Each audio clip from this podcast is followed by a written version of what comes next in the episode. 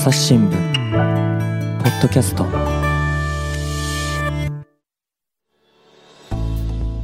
朝日新聞の真田亮です、えー本日はウィズニュース編集長奥山翔二郎さんそして副編集長の朽木誠一郎さんをお呼びしております。お二人ともよろしくお願いします。お願いします。よろしくお願いします。あのメディアトークであの各種ウェブメディアについてたっぷり語っていただくシリーズウェブ編集の教科書をですね配信始めまして、続編を今回は撮ろうということでお二人をお呼びしたんですけどもはい。今回はどの媒体についてお話ししようかなと思うんですが奥山さんどの媒体についていはい、きましょうか。えーデイリーポータル Z デイリーポータル Z、はい。デイリーポータル Z あのーニュースの現場からでも林編集長に、はい。はいご出演いただいていただいてるんですよね。はい、どんなメディアなんでしょうか？はい。これは多分人によってはい。確かに。全然違う感想があるあかなあって気がするんですけどそういう意味では本当に多面的なメディアでもありますよね。そうですね。うん、人によって違うっていうとどういうその意図は、統一感ははい。確実にあるんですけどはい。記事の見出し並べると 多分カオスなんですよね。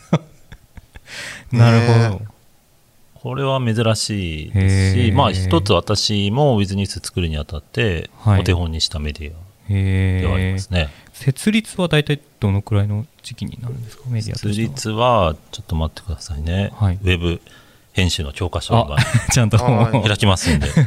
そういったデータもそういったデータもちゃんとチェックでき載っているという。なんか多分、難しいんですよね。あの、始まったのが2002年、2002正式には年ですね2002年ですかね。ああなるほど。ただ、なんか、もともとその、1プロジェクトみたいな感じで、あの、プレ的にやってたのもあるのかなって、これ後で話そうと思って、私は往年のファンなので、デイリーポータル Z の、ね。はい。はい、っはい。っていう感じです、いう感じで2002年設立と、はい。えーまあ、一応オフィシャルにはされてますけどもまあなんか多分い。ろんな形態とか、あとまあ林さん自身がはい。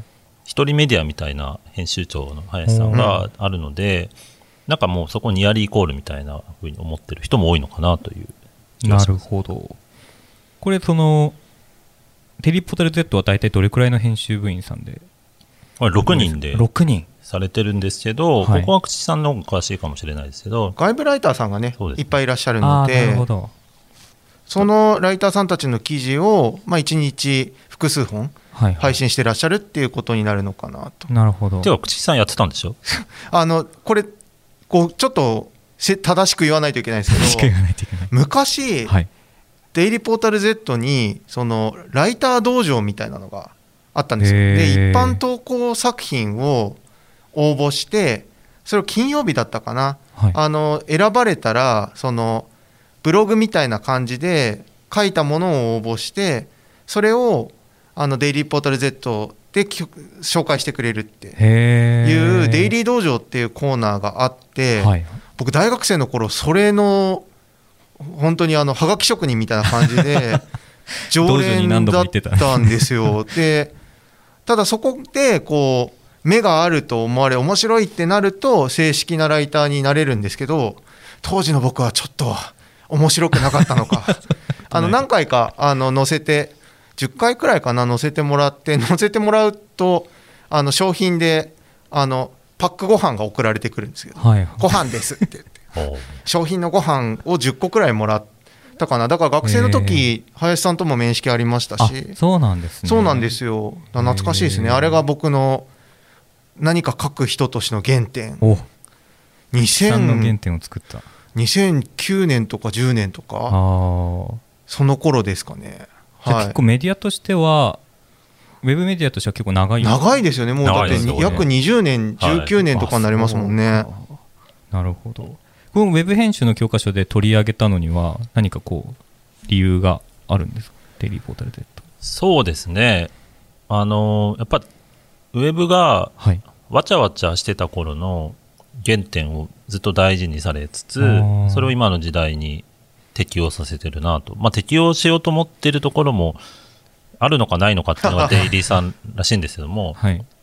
なんかでもやっぱり由来由来でないところがあるのは確かでうんでこれはなんかやっぱウェブメディアっていう昔、昔っていうとあれですけども、うんこうちょっと、まあ、創世期というか、うんはい。いろいろが始まる時期に、こう、自分の好きを突き詰めるというのをキャッチコピーで本では書いてますけども。なるほど。なんかもう、やりたくてしょうがないみたいなるほど。だって代名詞的な企画ですけど納豆を10万回混ぜるとかあね、それ読みました。はい、やりたくてしょうがなくなかったらできなくないです。か？ね10万回って、どんくらいかかるんですか？その不思議なモチベーションですよね。ん。それはやっぱり各あの所属されてるライターさんうがん。それぞれの気になることをもう自由に取材してくれっていうそうですね、それ実験、取材、何でもありみたいなところで、多分あのもうずっとやられていると思う、だからその編集会議とかでの時に、そのウェブ編集者の教科書はい。の編集会議の時も、そのどこの媒体取材させていただくかってなった時に、あのすぐ出ましたよね。あのデイリーポータル Z さん候補に入れさせてまず上げさせていただいたっていうくらいやっぱりうんあのウェブメディアといえば特にこう面白系ってくくられたりもしますけど多分そのくくりは中の人的にはあんまりなのかもしれないですけど、まあ、いいわゆる面白系みたいに言われるウェブサイトの中では、はいもう本当代名詞的もう一番最初名前上がるとこの一つかなという気がしますね。大体どれくらいの方がユーザーとしてはあの見見てる？公表してる数字だといくつくらいになりましたっけ？えっ、と、月間200万 UU ですね。ああ200万結構なんですよね。結構ですね。でそうもともとはそのニフティっていうインターネットプロバイダーサービスの会社さんが、まあ言わずと知れたですけどうん。運営されていて今ちょっと運営会社イツコムさんに変わってるとも思うんですけど、はい。うん、とそういう形でこう長い歴史を歩まれているんです。さっきちょっと多面的って言ったのは多分その面白のウェブサイトとして知ってる人っていうのは当然いてはい。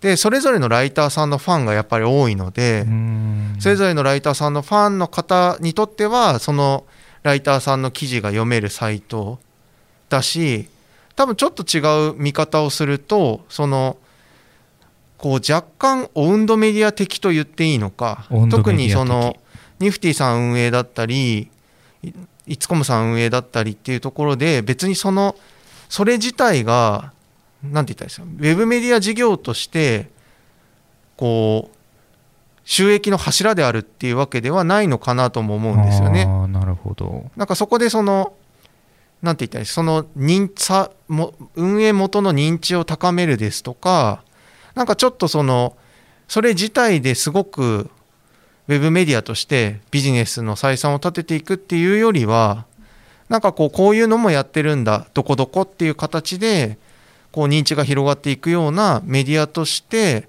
めちゃくちゃ成功した例であるっていう風な見方をする業界の中の人も多いんじゃないかなという気もしますね。なるほど。僕もなんかこうネットでたまに見かけたはいはい、例で言うと最近だと地味ハロウィンとかああうん。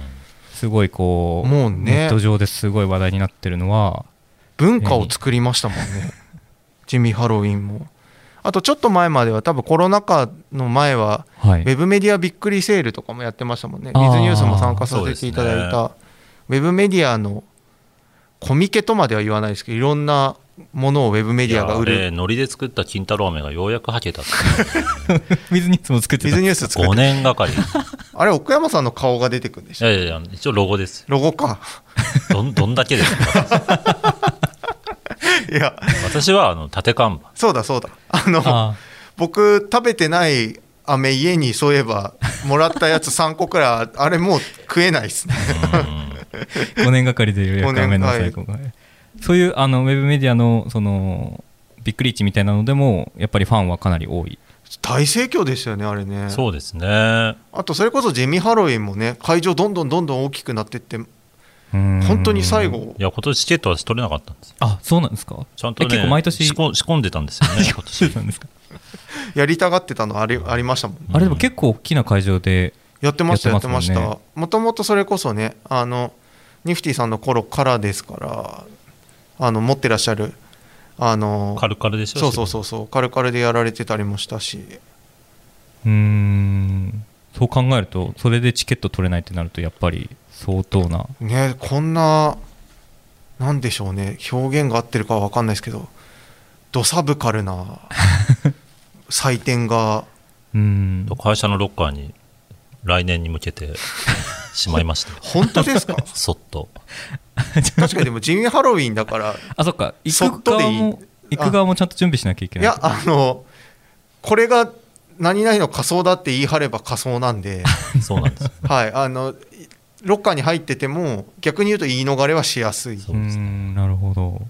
結構その各ライターさんがはいはい。各々好きなことを書いていくスタイルだと思うんですけどはいはいそれをこう並べると一般的にはこうちょっと雑多に見えるような気もするんですけど、ここを貫いてる軸みたいなのはやっぱりそれでもあるこれね最近林さんがフェイスブック投稿してたんですけど、はい。こうポジティブなどうでもいい意思表示をしたいとポジティブなどうでもいいおっしゃって。はい。まあ、Facebook にしても Twitter にしてもいいねっていうのはあるじゃないですか。はい。でもあれって結構こうある限界を超えたらそれになるという、はい。まあ、意思表示。でもほとんどの人ってそこまではいかないわけですよ。うん。でも別にディスってるわけでもない。うん。なんか、いいねほどでもないっていうのがすごくネガティブに感じますけどもあなんかすごくポジティブにどうでもいいっていうものに溢れてるわけですよ世の中。うん。ん。でも SNS って極端な意見しか可視化されないので、うんそうですね。いいねか悪いねかどっちかになっちゃう。ん。うでこれがまあなんかいろいろをなんかギスギスさせてんじゃないかっていうことをおっしゃっててでデイリーポータルってなんかそのなんかポジティブなどうでもいいものの集まりだなって思ってて。あだからその納豆をかき混ぜるとかも、はい。まあ、ピンとくる人は 神企画ですけど ピンとこなかったらもう永遠に謎ですよね、僕投稿してた頃だからデイリーポータル Z をせ周りに説明しても分かってもらえなかったかー。らどんどんその本当に一人きりで投稿し続けるみたいなそのマニアックなラジオ番組にハガキを書き続ける人みたいになってましたね。あともう一つだけあのすみません。さっきさっき納豆を1あの10万回混ぜるって言ったんですけど10万回は後継企画だったのであ その。それは2011年にやったのが10万回で、その6年前は1万回でした。あのファン、ファンあるまじき発言、大変失礼いたしまし10 分の1からまずいた。はいくってこと、そうですね。最初の、最初に爆発的にあの話題になったのは1万回の方です。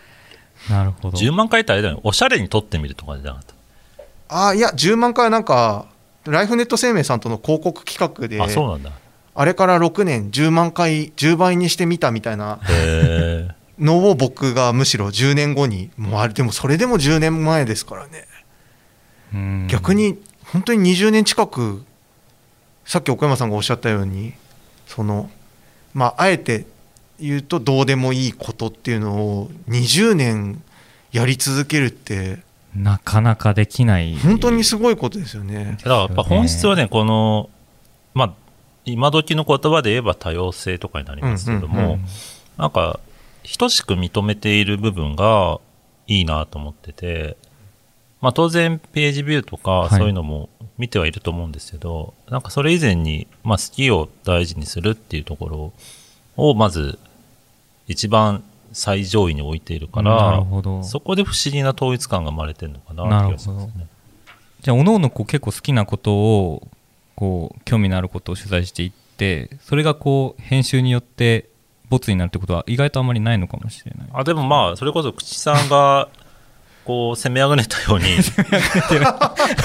これ結なんかぼ構ハードルは高いと思います。あのそうですね。あの乗らなかったことが多い側から言うと結構ハードルは多分僕あやっぱそう30回くらい送って10回切るくらいしか乗ってないしもっと、まあ、逆に言うともっと打率が高い人もいてそういう人はすぐ正式なライターになられてましたし、なるほど。っていう壁は高い。壁は高かった気がします。ただ今振り返るとね当時の記事を読み返してみたりするとうわーって叫びながら非公開にのボタンを押したくなるものもね。僕だからんなもの書いてたの言ってないじゃないですか。確かに。あんまり。あの一個めっちゃ褒められたのは、あの手術の病院とかで手術の時のライト無影灯ってあるじゃないですか、はい。無影灯のショールームっていうのがあってそこに取材に行っておーいいね無影灯のショールームのルポを書いたやつはあの褒められましたね。それ今でもいけるんじゃないですか？それ今でもいけるか今でなもいけそうな感じがします。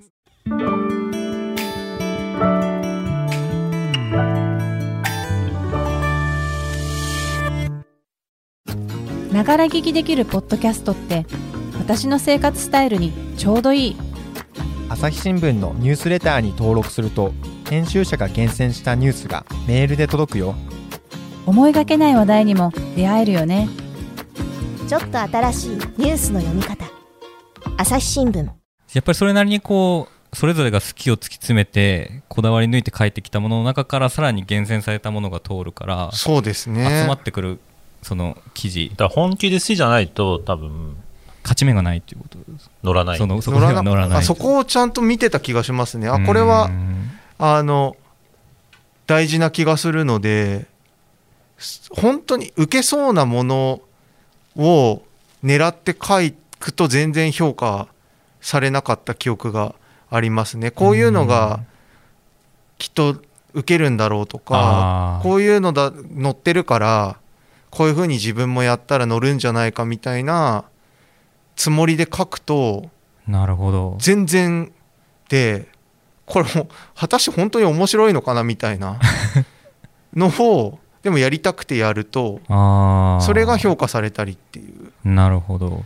なんかそれこそさっきこの今やっぱりネット SNS だと特にツイッターでも何でもうん。いいね悪いねでこうどうしてもこそうですね。判断してしまうけどもそれこそこれやったらバズるかなとかこれやったら読まれるかなとか、そういう基準で書いた記事だとやっぱり通らないっていうか。あざといの通んなかったですね。それはでも今もそうじゃないですかね。うん。だからままあお一人様ブームとかっつってお一人様ではい。何でも乗っかればいいんでしょうみたいなのは多分すぐバレるんでしょうね。なるほなんかそういうのねしっかり見てらっしゃる気がしますね林さんとかまさにあの選球眼みたいなところはそこにあるのかなとど思ったりもうん。します。僕すっごい昔の記事です。大好きなのがあの魔女の危機になるおじさんがみたいな記事がすごく好きでへもうあのね当時から年上のお兄さんだったライターさんがあの危機の格好をしてリボンをつけてもう1行目から「私危機魔女の危機」って言って始まる。でそれをもう貫き続けるって言ってほうきにまたがったまま あのジャンプして宙に浮いてるように撮る写真ってあるじゃないですか、はい、ありますね。あれでほうきにまたがったまま全編ずっといろんなところを ジャンプし写真を撮り続けるっていう。あ大丈夫ですかね？今ここでやや受けなんですけど 僕のせいなんですよこれは。これは。記事はめちゃくちゃ面白いんですけどここで今聞いてる人が半笑いだったら僕のせいなんで もう一回言いますね。僕のせいなんですけど あのね紹介して滑らせるみたいな事故は良くないのであのいやでもそんなことをねうーん。で逆に言うと僕それは本当に15年20年経ってもうん。今でも覚えてますからあの私危機の衝撃。いや本当にそれはこう心から危機になりたいっていう どうだったのか。やってそういう願望なのか、いやまあ、やってみやってみてやりきってるところなのか。でもうん。当時誰もね今だそうやってフォーマットを作ってったってことなんだと思うんですけどね。今はうん。やっぱななりきって紛争仮装して出演する記事みたいなのってはい。フォーマットとしてあるじゃないですかウェブメディアでも。ありますそういうのを最初に思いついてやって作ってきフォーマットを作ってきたっていうのがデイリーポータルさんなのかなって思ったりもしますね。なるほど。お奥山さんは、はい。こうこれまでこうデイリーポータル Z に載った記事とかで心に残ってるものとかって何かあったりしますか？えっとマウンティングかましていいですか？私。マウンティングかもしれないです。全然。私ね、はい。取材されたことあるんです。おおそうなんですか？あの新幹線のはい。電光掲示板のニュース。はい。はいはい。あれをどうやって作ってるか。あああれ朝日新聞がそうですね。はい作ったりもしてます。でまあこのウェブ編集の教科書ではい。取材させていただいた古賀さんからはい。ご連絡をいただいてちょっとなんかそれに担当してたことがあるって聞いたんですよ。で、まあ、当時もうウィズニュースをやってたんで、はい。えー直接の担当じゃなかったんで信原さんっていう人にほとんど聞いてお答えしたんですけど、はい。あのーまあ私の昔やってた、まあ、ニュースとかも紹介しながら、はい。まああのなんか一行にどういう構成でやってるかとか、まあななんとなく、まあ、流儀というか、うん。美学みたいのがありますよっていうのを、まあ、お答えさせていただいてでそれをすごくいい感じの記事に仕立てていただいたっていう。2017年6月の記事ですかね。そうですね。結構ツイートされてますもんね。そうなんですよ。でああいう、まあ、みんな目に入ってるけどはい。言われてみればみたいな。っていうのが本当に上手だなと思って。なるほど。これ結構そのライターさんの数はかなり多いんですか？デイリーポータル Z さんって。な50人くらい。50人ぐらいって。であ50人くらい。だから編集部員の方お一人で10人以上担当する場合もあるっていうのが、うん。ウェブ編集者の教科書の取材で。お一人をライターお一人お一人に編集部員の方が一人。あついているはずです。担当してっていなんですね。なるほど。でそこからこう上がってきた記事を編集部員の人でこれはいけるいけないみたいな形で。そうですね。その辺の仕組みは多分一般的なウェブメディアと一緒なんじゃないかなと思いますね、うんなるほど。だからメディア既存メディアからの流れじゃない成り立ちだけど最終的にその編集部員みたいな編集部の仕組み自体はあの割と修練されていくんだなっていうのも一つ面白いなと思って。私あれ好きあの、ね、戦戦闘広告を出すっていうね戦闘広告。銭湯にお風呂の銭湯。お風呂の銭湯で、お風呂じゃない銭湯。あ戦闘 バトル。バトルの方。バトルじゃない どんな広告だろう？みたいあのー洗い場？なはい。鏡とかにちょっと地元のこうなんかなんとか酒店とか、はいはい。ああいう広告が昔ながらのあるのを自分で出してみたい。で問い合わせて出してみたってへえ2019年2月の記事です、ね、あれはでもあれもやっぱり存在は知ってるけどああなんか本当にそこまでこう突き詰めなかったなみたいな。でもやっぱそこにはいろんな、まあ、ある意味ビジネスモデルみたいなのがあったりとか、まあ、地域のつながりがあったりとか、まあ、文化みたいなのがあって、でそれをなんか銭湯の広告っていうのをトリガーにしてすごく可視化させてくれてるんで。なるほど。非常になんか私はなんかアカデミックな感じもしたんですね。ああいう昔ながらの、まあ、いわゆる広告業のプリ、はい。超プリミティブな形じゃないですか。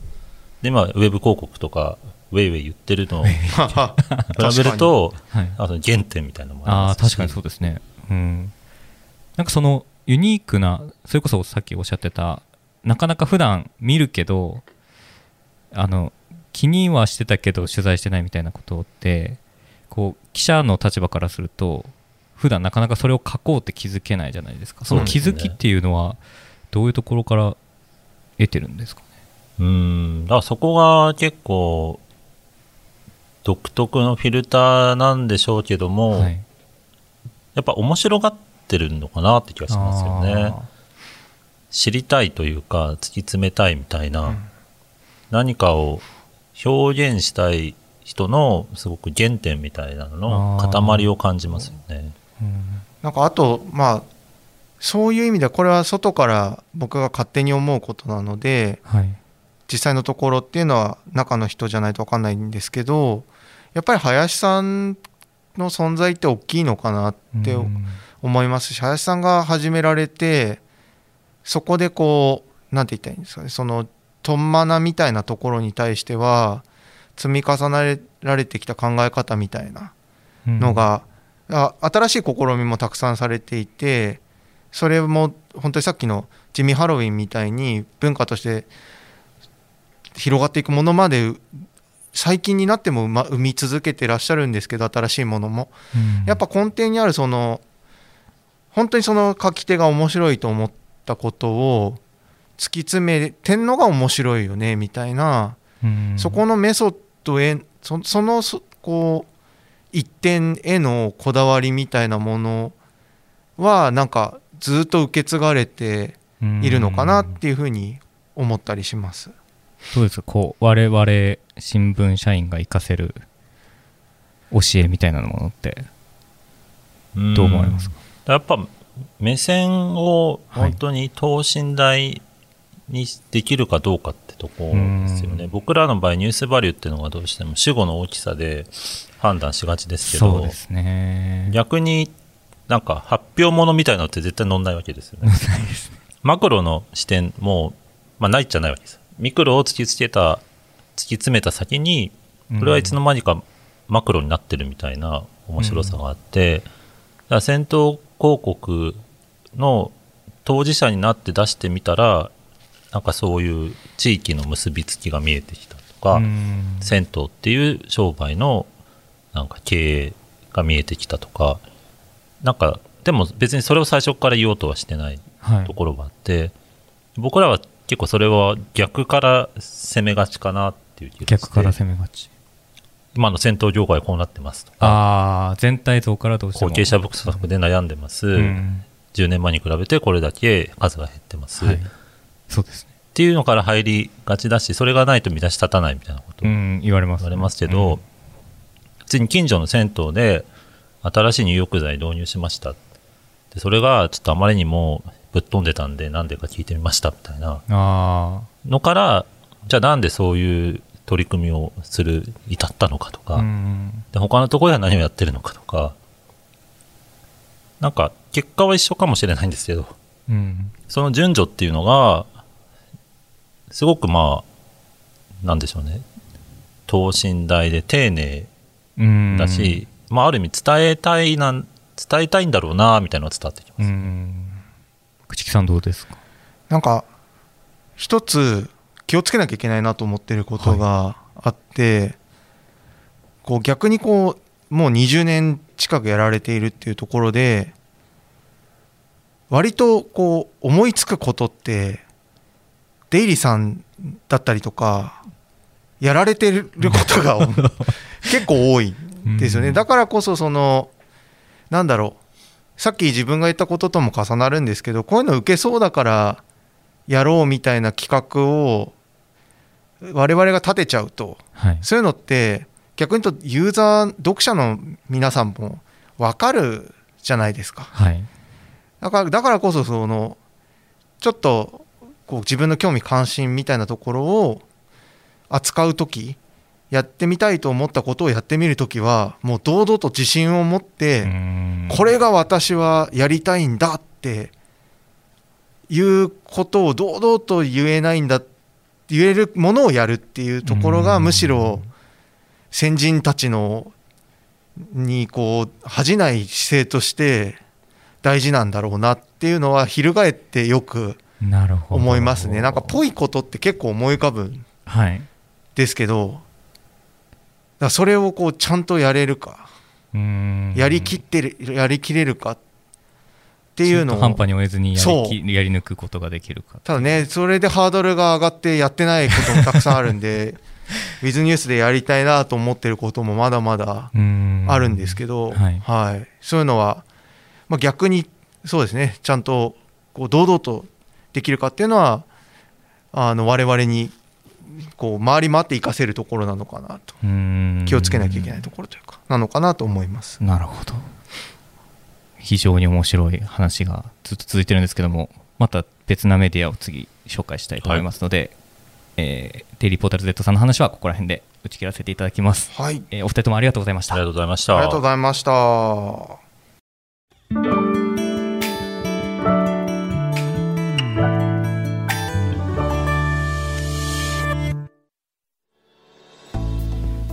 ということで、えー、とこのウェブ編集の教科書ですが書店で売ってるということですかね。はい、えー朝日新聞出版から、えーはい。好評発売中です、はい。正式なタイトルははい。すいません。えー現場で使えるウェブ編集の教科書となってまして、With News、えー、ノート、Yahoo ニュースはい。3社で作らせていただきました。おいくらでしょうか？えー定価1800円となっております。おすすめのポイント何か朽木さんもありますか？そうですね。あのまあこんな風にいろんな媒体がどんな成り立ちでどんなことを意識しながらどういう風に作っているのか記事をっていうことがまず紹介されているっていうのが1点だから媒体媒体研究とまで言っちゃうと専門的ですけどその媒体のことを知るために一つあの価値を提供できてるかなっていうのが1点と,、うんとまあ、もう一つはそのウェブ編集ってなんだろうその入り口に立った時に例えば、うん、と広報さんとかあと PR はい。の方とかあとこうオウンドメディア担当に急になったとか。でウェブ編集ってなんだろう？ウェブメディアってなんだろうっていう人たちに対してウェブ編集ってこういうものですよっていうことをちょっとこう提供できているのかなというふうに、えー我々としては思っています。うんなるほど。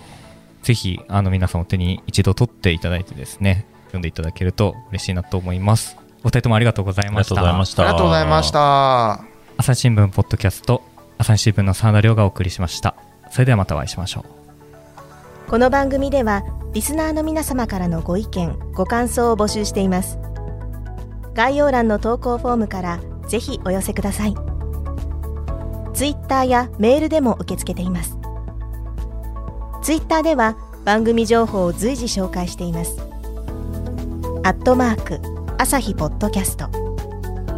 朝日新聞ポッドキャストで検索してみてください。